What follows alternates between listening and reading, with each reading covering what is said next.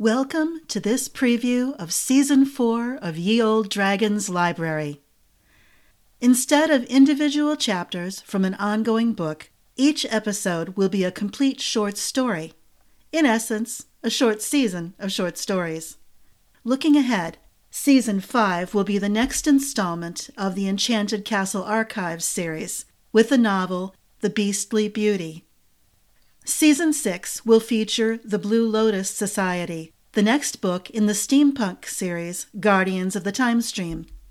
What can you look forward to in Season 4? Fantastical fiction, of course. We'll start with short stories set in the AFV Defender universe and somewhat in chronological order of events. First is For the Birds, a story about our friends from the Defender when they were junior officers, just starting to prove themselves. Makar and Trina run into an old nemesis from Academy days who's still trying to force the Alliance to do things his way. He thinks he's going to use them to advance his career, but the misfit luck of the Defender slaps him back hard. Next up is Class Reunion, a story about Makar and the members of Infranks, a class for anomalous talents.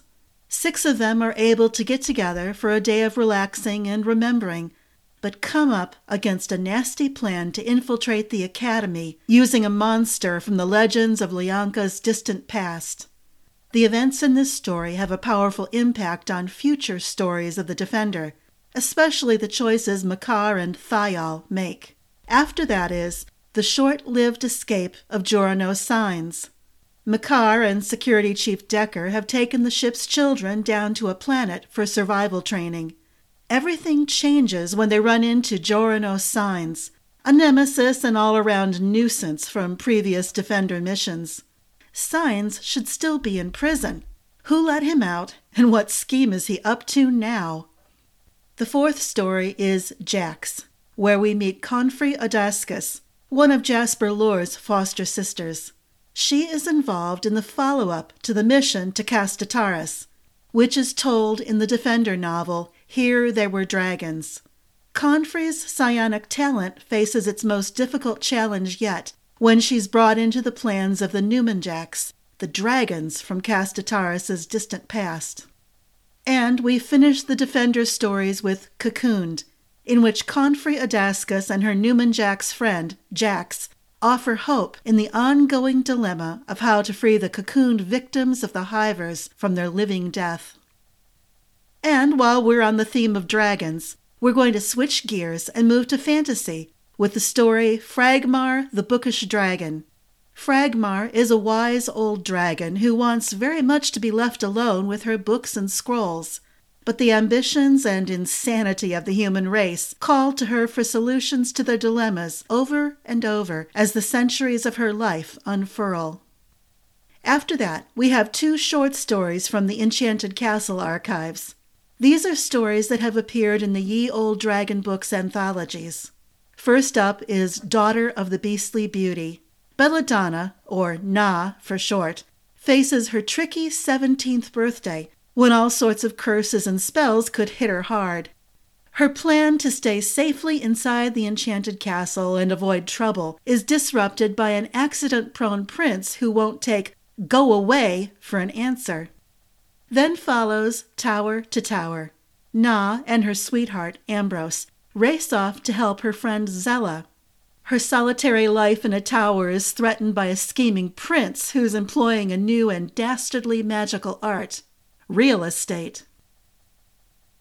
Our ninth story moves us into the Christmas season with Crystal Christmas, a short story from the Guardians of the Time Stream series. This follows up soon after the events of Music in the Night, which will release in paper and ebook and audio in January. Carmen and Brogan prepare to celebrate Christmas in the underground community below Cleveland's streets, while plague rages above ground. Will they find their answers through the doorway to the timeless world they discovered, or will their nemesis find them at last? Stories 10 and 11 are set in the small town of Tabor Heights, Ohio. There's no magic involved here, except the magic of love and hope and the joy of the holy season. From turkey to mistletoe, is the story of Jenna and Mitch. A nasty office trick sends Mitch to Jenna's door while she still aches over Thanksgiving dinner no shows. Their instant friendship grows despite office politics until Christmas, the season of miracles. And last of all is One Small Child. Max and Tony deal with continued fallout from an attempt to steal her identity and her writing career last spring. A baby in a basket is left in the lobby of Homespun Theater with a note saying the baby is her son. I hope you'll be back and ready to enjoy these short stories as we head into the Christmas season and look forward to a new season of fantastical fiction in 2024. Thanks for listening, and please consider joining the Ye Olde Dragons Library Patreon group, where you can have access to free short stories, inside information, and discounts on upcoming books. Make sure to check the Patreon group for information on our very first Kickstarter project as we prepare for the release of Inquest, the next AFV Defender novel. What's it about? Well, if you've read any of the Defender novels, you've heard about the infamous Captain Shrine and her notorious ship of rule breakers and miracle workers, the Inquest. The Defender gets paired with the Inquest on a mission beyond the borders of known space. And that's all I'm going to say for now. Ready for our short season of short stories? It's starting soon.